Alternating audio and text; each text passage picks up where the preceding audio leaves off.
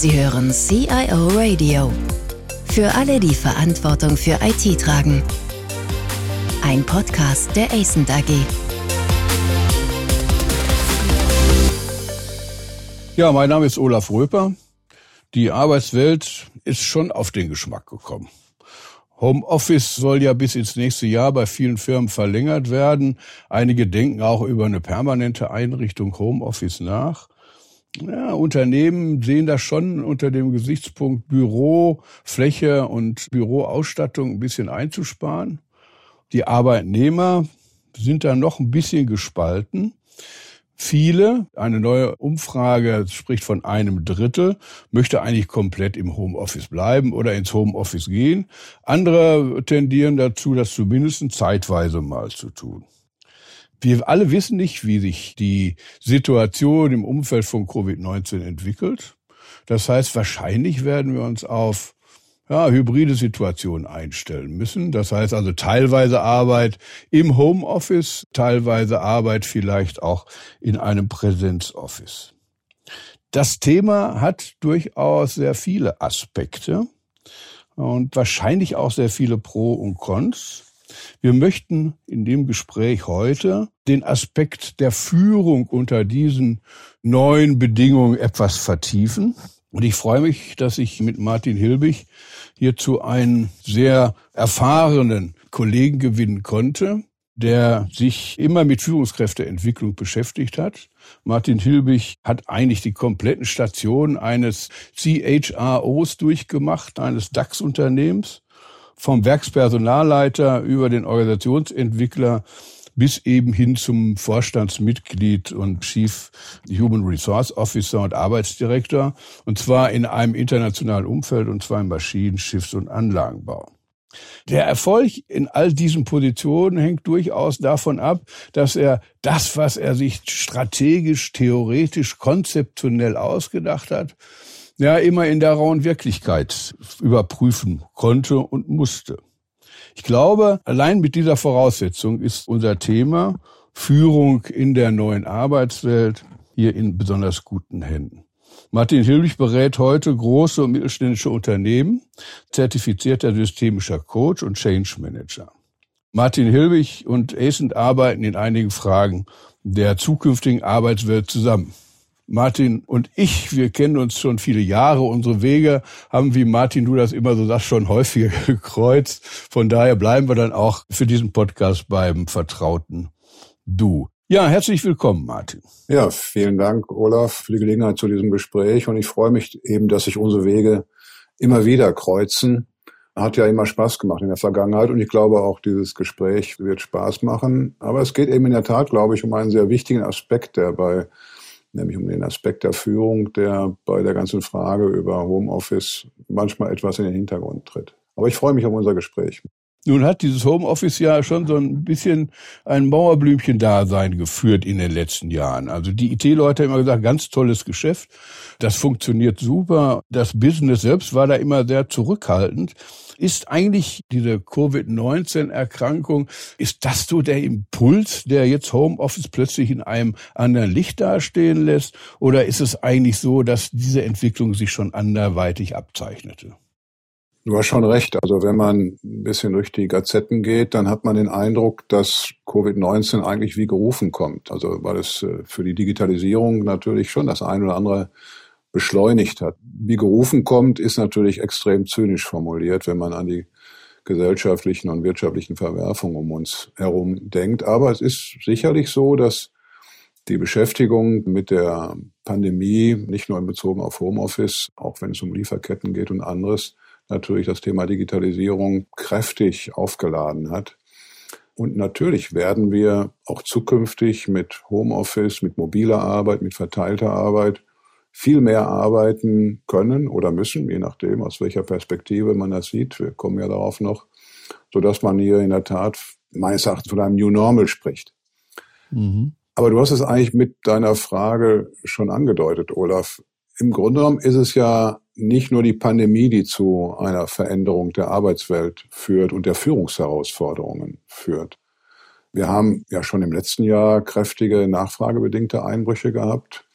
Ich glaube, das zweite Quartal letzten Jahres war das erste negative Quartal hinsichtlich des Wirtschaftswachstums des Bruttosozialprodukts. Und wir haben jetzt unter Covid-19 auf der Angebotsseite den Einbruch, Abrisse der Lieferketten, also schon eine ziemlich fatale Mischung von der Marktseite her. Und wir haben natürlich über ganze viele Jahre schon die Entwicklungen im Rahmen der digitalen Transformation, die auch für Führung natürlich neue Herausforderungen bedeuten. Covid-19 aus meiner Sicht verstärkt beide Tendenzen, sorgt dafür, dass auch unser Führungsverständnis und die Praktiken der Unternehmen eben wirklich unter ein Brennglas gestellt werden und sich entsprechend weiterentwickeln müssen. Also es geht sicher um ein ganzes Bündel von Kompetenz, das Führung nun beweisen muss im realen Umfeld. Aus deiner Sicht, wie siehst du die Situation in den Unternehmen? Wie geht man dort mit dieser Situation um? Also was ich jetzt auch aus vielen Beratungskontexten und Gesprächskontexten sehe, ist, dass Unternehmen sehr, sehr pragmatisch und auch vernünftig mit der Herausforderung, die wir aktuell haben, umgehen. Auch im Einvernehmen mit den Arbeitnehmern die Krise auch versuchen in den Griff zu bekommen, die durch Covid-19 nochmal intensiviert wird oder verstärkt wird. Also man steuert auf Sicht, man investiert in technische Infrastrukturen. Das wird eigentlich, wie ich finde, ganz vernünftig gemacht, sehr pragmatisch, wie ich sagte. Aber wenn ich die beiden anderen Entwicklungen sehe, dann brauche ich ja auch auf einmal Restrukturierungskompetenz. Und das wird natürlich durch Covid-19 verstärkt. Wir werden im Herbst und im Winter natürlich in eine verstärkte Sanierungssituation hineinkommen. Ich brauche akutes Krisenmanagement und das Transformationsmanagement aus der Digitalisierung heraus. Das heißt, Führung wird nochmal ganz anders gefordert. Das ist jetzt wirklich Führung auf schwerer See, auch mit schwierigen Windverhältnissen, wo wir miteinander umgehen müssen. Und das wird, glaube ich, manchmal unterschlagen. Also wir kommen nicht in die heile Welt der Führung hinein, sondern wir kommen an Dinge, von denen manche glaubten, sie seien schon erledigt. Gut, die Frage ist natürlich schon, dass der Begriff Führung und die Anforderung an Führungskräfte sich in den letzten Jahren auch völlig unabhängig von diesen Covid-19-Entwicklungen verändert haben. Wir sprechen vielfach von agiler Führung, die sich selbst optimiert, wo es keine Hierarchien mehr gibt, alles flach, alles selbst optimieren. Kommt das diesem Trend nicht entgegen? Kommen da nicht zwei Dinge zusammen? Und die Frage ist, wie wird sich das auswirken? Als du mich vor ein paar Tagen angesprochen hattest, auch unseren Podcast hier, da habe ich kurz danach im Human Resources Manager was Interessantes gelesen. Da war nämlich die Überschrift, die Stunde der Führungssofties hat geschlagen. Verletzlichkeit als Führungsstil im Jahr 2020 ist mehr als nur ein Hype. Also das geht in diese Richtung, wir brauchen ein neues Führungsmodell, das ist eben mit viel zurückhaltenderer Führung ausgestattet. Führungskraft hält sich eher zurück, ist im Hintergrund der Coach und wir agieren eben in agilen Teams. Eigentlich brauchen wir dann überhaupt noch Führung außerhalb der Coaching-Situation.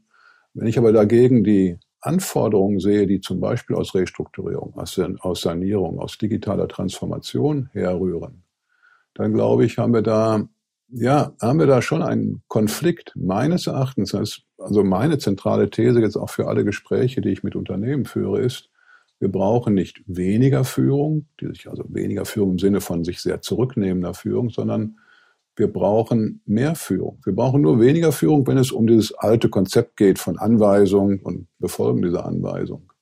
Aber ehrlich gesagt, das ist doch ein Popanz, den es so gar nicht mehr gibt. Da sind wir doch schon weiter. Was ich eher beobachte, Olaf, sind wirklich dass wir so eine Rollenunklarheit haben über Führung und dass wir entsprechend auch viel mehr eher schwache Führungskräfte haben, die sich ihrer Rolle gar nicht im Klaren sind. Und das wird dann ein Problem für die Unternehmen, wenn die Zeiten eben härter werden. In schwierigen Zeiten brauche ich eine Führungskraft, die Wege weist, die stark kommuniziert, die vorbildlich arbeitet und eng am Mitarbeiter arbeitet. Also wenn ich mich an unsere auch an unsere gemeinsamen Begegnungen erinnere. Wir sind uns ja auch in schwierigen Zeiten immer wieder mal begegnet in der Unternehmenspraxis. Also ich habe das immer wieder erlebt, dass gute Botschaften gerne von Führungskräften verkauft werden, schlechte von der Personalabteilung. Und die Führungskraft selbst hat dann mit Personalabbaumaßnahmen, mit schwierigen Performancebeurteilungen, mit Disziplinarmaßnahmen etc. gar nichts mehr zu tun. Da wird gerne Verantwortung abgegeben. Und diese kann auch mehr Beispiele daraus berichten, aber diese Haltung, dass Führung eher etwas sich zurücknehmendes ist für Schönwetterperioden, da habe ich Sorge, dass sich diese Haltung im Moment eher ausbreitet. Also Wohlfühlsituation auch für die Führungskraft das Problem ist eigentlich nicht ein Widerspruch zwischen agil und nicht agil, sondern das Problem sind die schwachen Führungskräfte dann eigentlich, wenn ich das richtig verstehe. Und wenn man jetzt mal auf die Covid-19-Situation zurückgeht und auf Homeoffice zurückgeht, du hast mal so ein schönes Zitat benutzt, in Krisenzeiten gehört der Kapitän auf die Brücke. Was heißt das konkret? Ja, ich habe also im Grunde das, was ich vorhin sagte in Krisenzeiten darf die Führungskraft nicht im Hintergrund agieren. In Krisenzeiten muss die Führungskraft sichtbar, wahrnehmbar und auch wegweisend agieren. Im anderen Zusammenhang habe ich mal den Satz auch übernommen von jemandem, der es vor vielen Jahren mal vorgetragen hatte, you are always on stage als Führungskraft. Alles, was du sagst, aber auch alles, was du nicht sagst, wird von Mitarbeitern interpretiert. Und wenn du nichts sagst, ist diese Interpretation eben Spekulation. Und in Kreisen der Krise, der Umstrukturierung, der Sanierung, der Transformation sind natürlich Mitarbeiter viel mehr in unsicheren Situationen als im normalen, gut laufenden Geschäft. In dieser Zeit, ja, gehört der Kapitän auf der Brücke. Interessanterweise, also habe ich im Manager-Magazin gelesen im Frühjahr, Oliver Zipse von BMW hat das auch gesagt. Er hat ja offensichtlich alle seine Führungskräfte, die engeren Führungskräfte aufgefordert, also nicht zu Hause zu arbeiten, sondern ins Büro zu kommen. Aber Achtung, ich hoffe, das gilt nur für die Führungskräfte und nicht für die Stäbe und Sekretariate. Also in kritischen Situationen, Olaf, meine ich, muss die Führungskraft viel näher an den Mitarbeitern dran sein, muss sie Orientierung geben, muss sie unterstützen, fordern und fördern, aber auch negative Botschaften klar rüberbringen, transparent aber so, dass die Mitarbeiter wissen, wo sie, wo sie sind. Nun stellen wir ja gerade fest im Homeoffice, dass ein wesentliches Kulturgut, nämlich das Sprechen und Zuhören, der persönliche Kontakt, die Kommunikation face to face, dann ja ein bisschen leidet.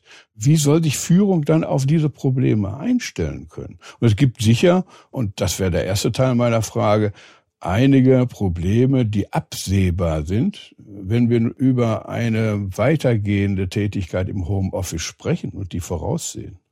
Absolut, absolut. Also wie gesagt, zunächst mal, das hatten wir eingangs gesagt, ist ja gut, dass Unternehmen die Möglichkeit zum Homeoffice eröffnen und unterstützen. Das ist ja für das moderne Arbeitsleben nicht nur unter Covid-19-Zeiten sinnvoll. Aber wir müssen uns immer im Klaren sein, wenn die Mitarbeiter im Homeoffice sind oder wenn ich hybride Belegschaften habe, also Mitarbeiter, die in der Firma sein, Klammer auf müssen, Klammer zu, und zu Hause sind, dann erfordert das ein anderes Nachdenken über Führung. Ich laufe Gefahr, dass die Know-how-Vermittlung, dass die leidet, die Wissensvermittlung, dass ich Kommunikationslücken in dem von mir gerade beschriebenen Sinne habe, dass ich eben wichtiges Orientierungswissen über das, was in der Firma vor sich geht, nicht vermitteln kann. Und natürlich muss ich auch mit der Situation umgehen, dass mir Mitarbeiter wegdriften. Jeder Jack ist anders. Also Mitarbeiter reagieren unterschiedlich und fragen auch unterschiedlich nach, welche Nähe sie zur Führung und zum Team brauchen. Als Führungskraft muss ich also mehr Zeit in Führung investieren, in die Kommunikation mit Mitarbeitern als vorher und Vertrauen aufzubauen. Vertrauen ist der Kit von Führung, ist natürlich in diesen Zeiten von Homeoffice auf Dauer auch schwieriger. Wie sollen neue Mitarbeiter Vertrauen gewinnen zu einem Menschen, den sie nur vom Bildschirm oder fast nur vom Bildschirm her kennen? Ja, wir, unsere beide Erfahrung ist sicher, dass Vertrauen auch in Gesprächen aufgebaut wird, die sich nicht unbedingt nur um das Geschäft drehen. Ja, also die berühmte Kaffeeecke ja. oder auch der Plausch beim Mittagessen tragen doch viel dazu bei, dass Vertrauen aufgebaut wird. Absolut. Und ich glaube eben, dass sich Vertrauen eben nicht nur in den formalen Settings von organisierten Meetings darstellt, so wie du das sagst, man muss nicht die Kaffeeecke allein bemühen, aber das, allein das Gespräch nach einem Meeting, was ich mit einem Mitarbeiter führen kann, um mir ein direktes Feedback geben zu können, ist natürlich viel schwieriger, wenn ich dazu erst eine neue Konferenz organisieren muss. Gibt so ein paar interessante Ergebnisse auch aus der Forschung heraus. Also die Amerikaner sprechen davon, Face-to-Face-Teams sind mehr teamy. Also ich kann, wenn ich direkt mit jemandem zusammenarbeite, viel besser persönliche Nähe und damit auch Vertrauen aufbauen. Also ohne persönliche Nähe ist es schon schwierig, Vertrauen in jemanden zu bekommen.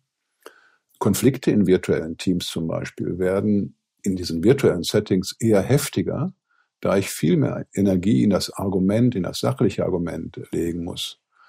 Dinge wie Körpersprache, begütigende Körpersprache, wie ein eben das spontane Gespräch vor oder nach einer Sitzung unterbleiben. Face-to-Face-Teams tendieren, so sagt die Forschung und auch meine Erfahrung, eher zu einem Kompromiss.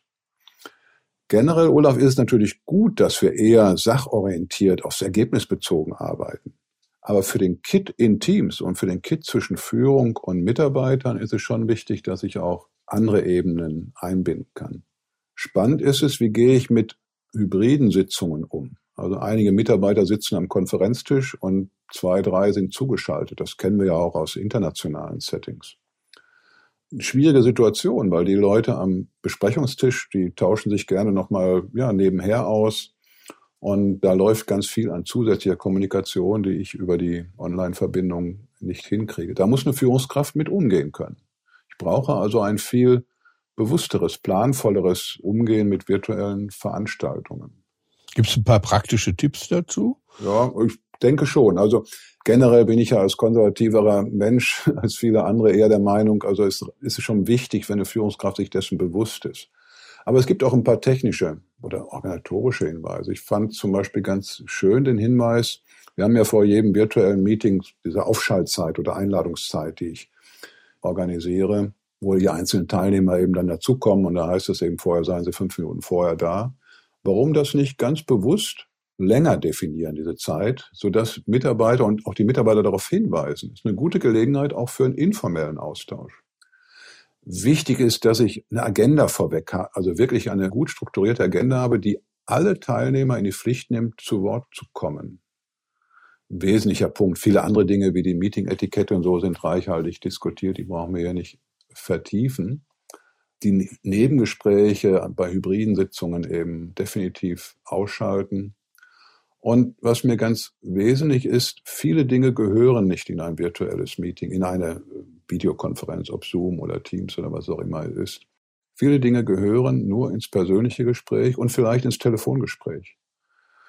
Also, das hört sich vielleicht etwas altbacken an. In diesen Zeiten muss die Führungskraft viel öfter zum Telefonhörer greifen, um eben ein bilaterales Feedback geben zu können, sofort Feedback geben zu können, wenn ich mit dem Mitarbeiter oder der Mitarbeiterin nicht ein konkretes Folgegespräch sofort organisieren kann.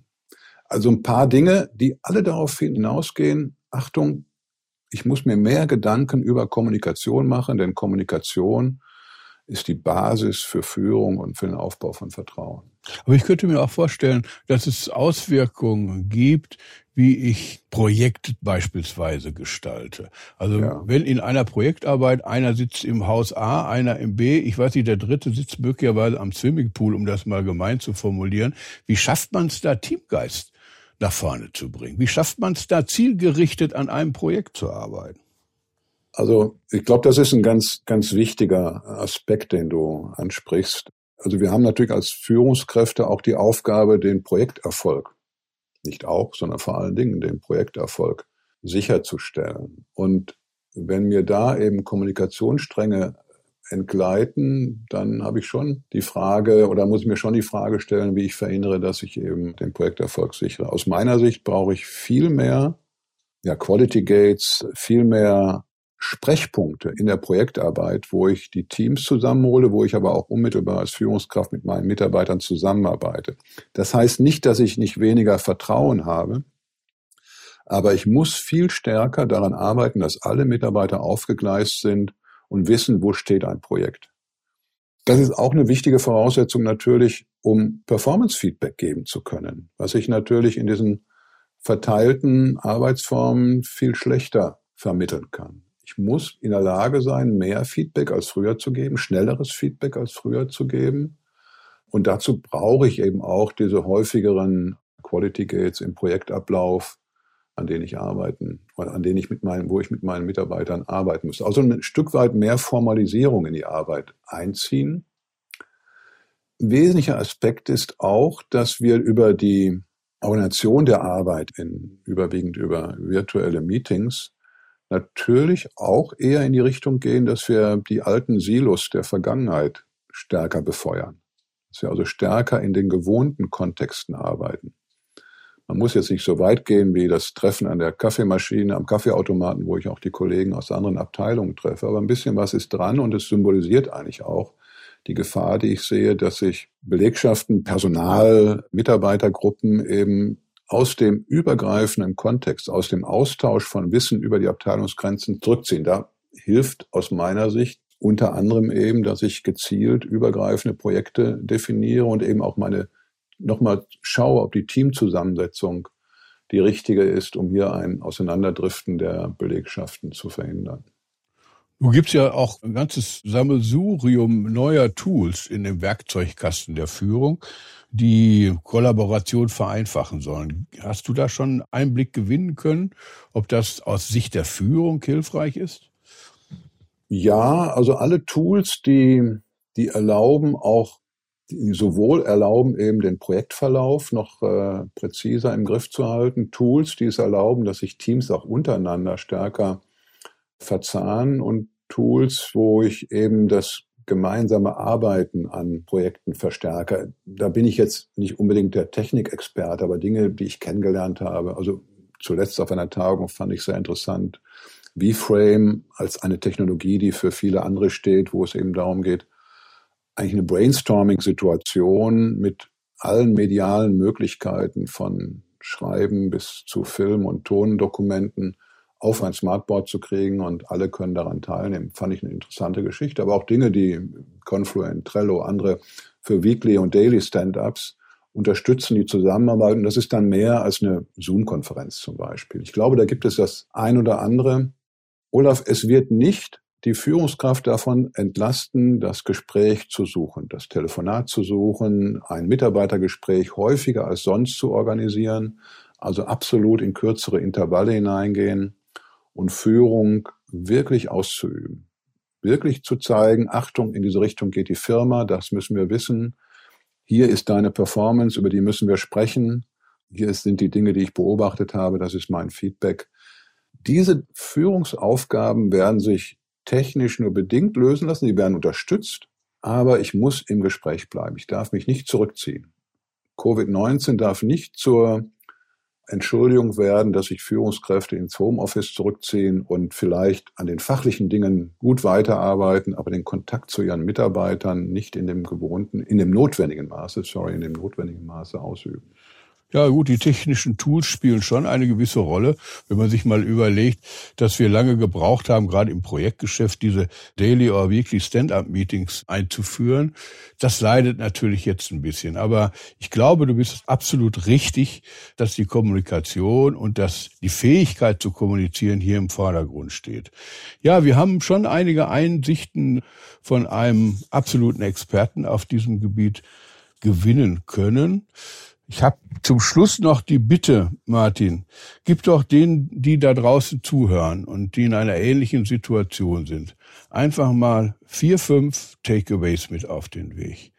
Wenn die morgen wieder ins Büro gehen oder gerade im Büro sitzen, worauf sollten sie achten, um mit dieser veränderten Führungssituation optimal umzugehen? Okay. Also der erste Punkt, den jede Geschäftsführung eigentlich ergreifen sollte oder jede obere Führungskraft ergreifen sollte, ist die Situation nutzen für ein Fazit, für ein Zwischenfazit. Wo stehen wir? Also ein Workshop, was soll erhalten bleiben, was hat sich bewährt, was nicht, was kann verbessert werden. Viele Dinge haben sich verbessert, die müssen wir stärken, aber es gibt auch Dinge, wo eben die Leute sagen, hey, das passt uns nicht. Und eine ganze Reihe von Untersuchungen deuten ja auch darauf hin. Virtuelle Meetings muss man trainieren und anleiten können, das geht nicht von selbst. Die Geschäftsführung ist da in der Pflicht. Langfristige Ressourcenentwicklung darf nicht unter den Tisch fallen. Retention Management, Talent Management darf jetzt nicht unter den Tisch fallen. Wichtiger denn je, um ein Auseinanderdriften, ein Wegdriften von, von Mitarbeitern zu verhindern. Und Olaf, ich glaube, wir müssen viel mehr über Haltung sprechen. Und das muss eine Geschäftsführung jetzt, in dieser Situation muss die das Gespräch zum Thema Haltung von Führungskräften in der Krise, nicht nur in der Krise suchen. Und da gibt es aus meiner Sicht drei Punkte, Unterpunkte. Ich finde es wichtig, dass Führung immer sich bewusst ist, sie muss nach Rupert Lai, der das mal schön formuliert hat, ähnlich formuliert hat, Menschen größer machen und nicht kleiner machen. Menschen ermutigen, aber nicht durch Streicheleinheiten, sondern durch Klarheit, Förderung und Forderung. Und Führung muss gerade in der Krise Verantwortung übernehmen. Das hatten wir am Anfang schon diskutiert. Also unterm Strich, jetzt ist mehr an Führung notwendig, nicht weniger. Effizienzgewinne, die wir haben, müssen wir in Führungshandeln reinvestieren. Ja, vielen herzlichen Dank für dieses sehr spannende und erhellende Gespräch. Alles Gute. Vielen Dank. Danke, Olaf. Vielen Dank fürs Zuhören. Mehr Informationen zu diesem Podcast finden Sie unter cioradio.de.